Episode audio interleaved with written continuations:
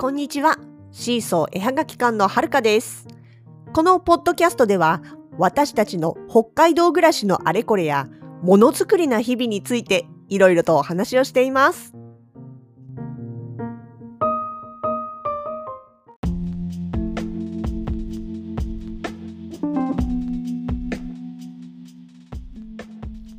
2月16日。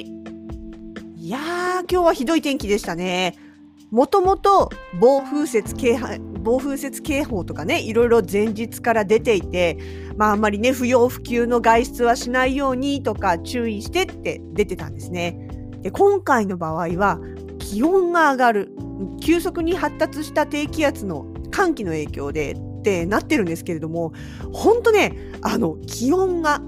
上がっちゃったんですよ。昨日だってあの夜中の間にねプラス気温だったんです。2度とか。あの夜中の1時に2度ってしかも今2月ですよ。この時期にそれっていやそれはって思っちゃうんですよね。やっぱ春先の3月とかねそのぐらいだったら分かります。あー春が来たなーって雨だれの音が夜中でもしている。つまり氷点下にならない。あったかくなってきたんだなってまあ割と平和な象徴として聞こえるんですけれどもね。本来だったら雪祭りがまだ終わったか終わってないかぐらいのこの時期にこのプラスの気温っていうのはやっぱりちょっと違和感が大きすぎです。で違和感だけならいいんですけれどもねやっぱり実際にいろいろな被害が出ちゃうわけですよ。だから本当に明けて今日16日ね日中えほのかさんは栗山のお店番がもともと入っていたので午前、まあ、朝一で車であの栗山に向けて出かけたんですけれどもねもう出かける前から大変でした。うちはなんとかまあ出れたんですけどももう家の前の道のところで早々朝早くからね出勤の車がご近所の方がはまっちゃって結局この時期つまり2月だからまだまだ雪があるんですよ。今年は雪が少ないねとはとはいえです。とはいえ雪は降って積もって残ってるわけです。で多少何日か暖かくなったところでそれが全部溶けるなんてそんなことは絶対にない。それが北国ですから。なので当然のようにその辺に雪山もあるし道路は雪が積もってるし。でそこで気温が上がってしまった。どうなるかっていうともう住んでる方はよくわかると思うんですけどザックザクになるんですよね。それがちょうどタイヤがね埋まる深さになってしまうとあの走れないんですよ。あ下手したらね氷よりも立ち悪い。あのザクザクの状態。はまって抜け出せない。あの砂漠？そうですね。雪のない地方の方だったら逆に砂漠の上を走ってるイメージだと分かりやすいかもしれないです。タイヤを回せば回すほど深みにはまっていくやつです。で結局朝一からご近所の車が埋まっていてで大人3人ぐらいでなんとか押したり引いたりしてでまだその時間帯は結構車がその近所の車がね残ってる時間帯だったので別のお家の車が出てきて牽引ロープで引っ張り上げてどうにか出てった感じでした。それでもなんだかんだで2 3 0分かかってたんじゃないかな。でまあその間にほのかさんもあその間にっていうかその頃ねちょうどちょうど抜けたぐらいのところでほのかさんもどうにか抜けて出かけてで私あのはるかは今日日中ね家でちょっと仕事しなきゃいけなかったもんですからパソコンに向かってたわけです。そしたらね外でね案の定です。はまった車が出ちゃうんですよ。多分あれご近所さんじゃないと思うんですよね。この辺の家に用事があって来た方だと思うんですけども朝はまってたのと似たような位置。ちょうどねうちの家の前がカーブになってるんですよ。なのでどうしても車タイヤあのハンドル切りますよね。でそうすると余計に雪が崩れるわけです。まっすぐな道よりもさらに立ち悪い。でしかもみんなカーブの切り方とか通り方って違うから違う車が通れば通るほど雪がこう耕されていくっていう状態なんですね。で気温高かったら全部溶けんじゃないのって思うかもしれないんですけど、ね、そう簡単にはいかないんです。シャーベット状のね雪が残ってで結局今日の日中お昼前ぐらいですかね止まってしまっていやどうしようかな助けに行きたいけど私ももうスコップとかはねほのかさんが万が一に備えて持ってっているのもあるしとかあと、まあ、そもそも車が1台しかないんで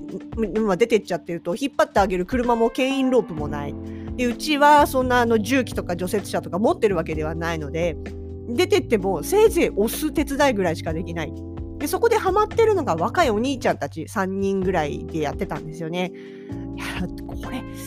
でね自分が出てって5分10分で解決するなって思うんだったらもう喜びさんで出てくるんですけどもねその状態になると一度行ったら1時間2時間単位で多分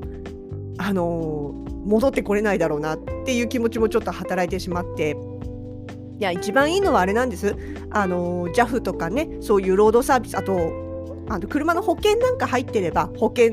の特約でそういうレスキューみたいなのも大体ついてると思うのでそれを呼べばまあ一番あの確実は確実なんですけれども、多分ねいやそのドライバーさんも同じこと思ったと思うんですけどこんな電気なものそうすぐには来てくれないさと。いや実際そうだと思います。ここだけじゃない多分、ね、ツイッターとか見ててもそうですけれども他の地域でもその状態だからロードサービスは今日はもう超忙しだったと思います。まあ、そういうのもあって呼んでもすぐに来れないんだったらなんとか自分の自分たちの力で出れないかっていうことでいろいろ奮闘されたんだと思うんですね。やどうしようかな行こうかないやでも行って私戻れなくてもこの後打ち合わせとか問い合わせとか来た時に対応できないと困るしなって思ってるうちになんかご近所からバラバラっと人が出てきて気がついたら10人ぐらいいたんですよね。でも結局みんなこの時間帯に残ってる人たちって車ないんですよ。家族の誰かが乗って出てっちゃってる。家に残ってる人たちはまあもちろん個人持ちの車の人とかもいるにはいますよ。大体ね、この辺だと駐車場も広いし、まあ大人免許1枚につき車1台みたいなね、感じで、一家に2台3台あるうちも別に珍しくはないんですが、でも、大概みんなそれぞれ出かける用事があるから車の台数があるんであって、日中はないんですよね、車ね。ほんとパッと見ても、あ、どの家もガレージに車止まってないやって、人はいるけど車ないやっていう状態で、案の定その10人出てきてね、揃った人たちも、みんな手に手にスコップ持ってね、押したりとか掘ったりとかしてて、で、車のタイヤの下にヘルパーかましたりとかね、いろいろやってるのは見えるんです。でも全然もう掘るばっかりでダメで。でもこれはいよいよ多分おね、あのロードサービス呼ばないとダメだろうななんて思ってたら電話してる姿が見えてあ多分呼んだんだろうなと思ってました。けど結局その後1時間2時間そこに泊まりっぱなしだったんでねおそらく本当にロードサービスも混んでてなかなか来れなかったんだと思います。で来た時には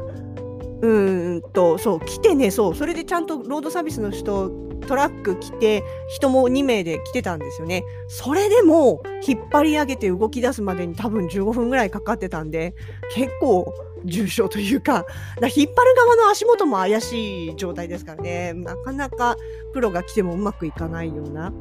とかなんとかやってる間にその後ろでも別の車がはまって近所の人たちがわらわらわらってそっち行って押してみたりそっちはちょっと、まあ、四駆というかあの車高高めではまりも浅かったので5分10分ぐらいで出ていきましたけどね。とかその向こうで見てたらあの明らかにこう引っ張られて連れてこられたなっていう車がいたりとかまあ今朝からいや45台？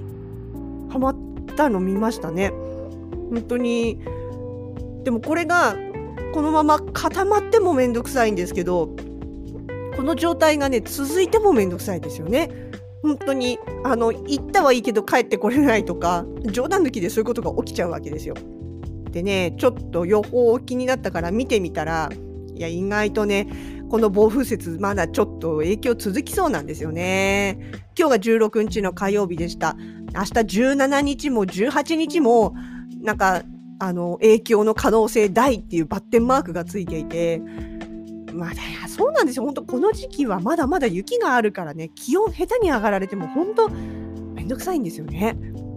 ね、実際正月前後の時がものすごく冷え込んでそれこそ今2月かいって思うような氷点下ばっかりの日が続いて、まあ、冬日が続いていたじゃないですか。でそれがちょっと上がってきたなと思ったら2月の本来だったら一番冷え込むであろう時期にこの気温になって今年はねあの感染症の関係で雪まつり中止になってましたけれどももしこれで雪まつりやってたら逆に危なかったんじゃないかとちょっと他の人も言ってました。私もそう思います。あの、何年か前にもねやっぱりえーと、市民雪像かな？そんなに大きくないクラスのがあの気温が上がりすぎて崩れてしまうから危ないっていうことで実際の開催の時にはあのロープ張って入れなくなってたりとかもうあの作ったけど崩してしまうとかっていうようなこともあったりしてもちろんねあの自衛隊さんとかが作るような大きな大雪像は多少気温が上がったところでそう簡単に崩れるものではないんですけれどもでもでもですよ。今年本当にこれでやってたら2月結構最初から多分記憶にある限り2月に入ってからの方が多分1月よりあったかいんじゃないかな。あったかい日多いと思うんですよね。だからなんだろう大雪像とかで一応あれは芯がね、鉄骨とか組んであるとはいえやっぱり気温があれば崩れる恐れもありますしね。あの見た目の問題だけじゃなくて実際に危ないことにもなってしまう。可能性があったのでいや本当ねなんか、うん、もしやってたらかえって危なかったんじゃないかなとかいうのもちょっと思いました。いや本当にねあのハマると抜け出すの大変なんですよ。あそうそうそううちも結構昔そういうのもあってそう最後におまけ話でこの家に引っ越してきた時にねえー、引っ越してきてから2年ぐらい経ってからかな子供がまだ2歳3歳ぐらいだった時の話なんですがその当時、えー、っと自家用車が1台とほのかさんがまだあの勤め人をしていたのでその勤め人勤め先の車車用車でね通勤させてもらっててでただその車用車がですねあの北海道のあちこちの住宅街に入る割にあんまり雪国向きの車じゃなかったんですよ。FF 車であのしかも何て言うんですか？長くて後ろ側に重たさがあるっていうやつでこれがね雪の上り坂の時には非常に向いてないわけですよね。あの要はどっかでちょっとはまったりちょっとこう止まったりするともう登るパワーが登れなくなっちゃうみたいなそういうのがあって、まあ結構お金びっくり帰ってきてたんですが、ある冬の日、ついに最後の急坂でね、多分降りてくる車とすれ違おうとして避けた際だったと思うんですけれども、勢いがつけられなくて、結局登るに登れない状態になってしまったんですね。でもうすぐ家の近くなんで電話がかかってきてちょっとハマっちゃったよっていう形でで私最初様子見に行ってあこれはもう引っ張り上げなきゃったらどうもならんなと思って自分の車を出してで、えーまあ、牽引ロープつないでねで引っ張り上げたんです。でさらっと言いますけどこれなんだかんだ時間かかるわけですよやっぱりそういうの形になるまでに。でその間ね私はもうその救出することで頭がいっぱいだったので家に置きっぱなしにしてた、えー、3歳児のことをすっかり忘れていたんですね。でまあなんだかんだ多分2 3 0分かかったと思います。お家に帰ってでそしドアを開けたら子供が大泣きしてるんですよ。当たり前ですよね。ちょっといなくなったなと思ったらずっと帰ってこない。一人ぼっち。夜お家の中に一人ぼっち。ってそりゃ不安にもなりますよ。でその時子供がどうしてたかっていうとちょうどねクリスマスで、えーと、私の母方の方からねいろんなプレゼントが届いてたんです。ちょうど荷物が段ボールいっぱいに届いた時でその箱を開けるか開けないかぐらいのところで電話がかかってきて私がいなくなったもんだからもう泣きながらその段ボールを開けて中身を全部外に出してウェーンって泣いてて。別にプレゼントとかで壊れたものはなかったんですけどね。いやそれはさぞかし不安だっただろうなってもういいよ荷物散らかしたりとか引っ張り出したこと起こらないもうごめんごめんママが悪かったって言ってね。謝った記憶がありますね。うん本当にでもあのやっぱり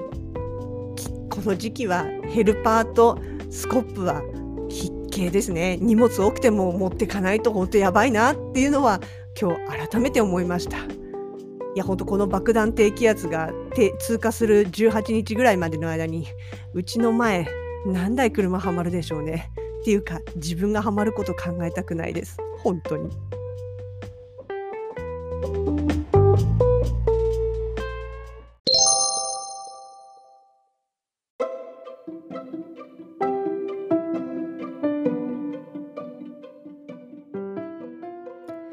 シーソーのラジログでは皆様のご感想をお待ちしております。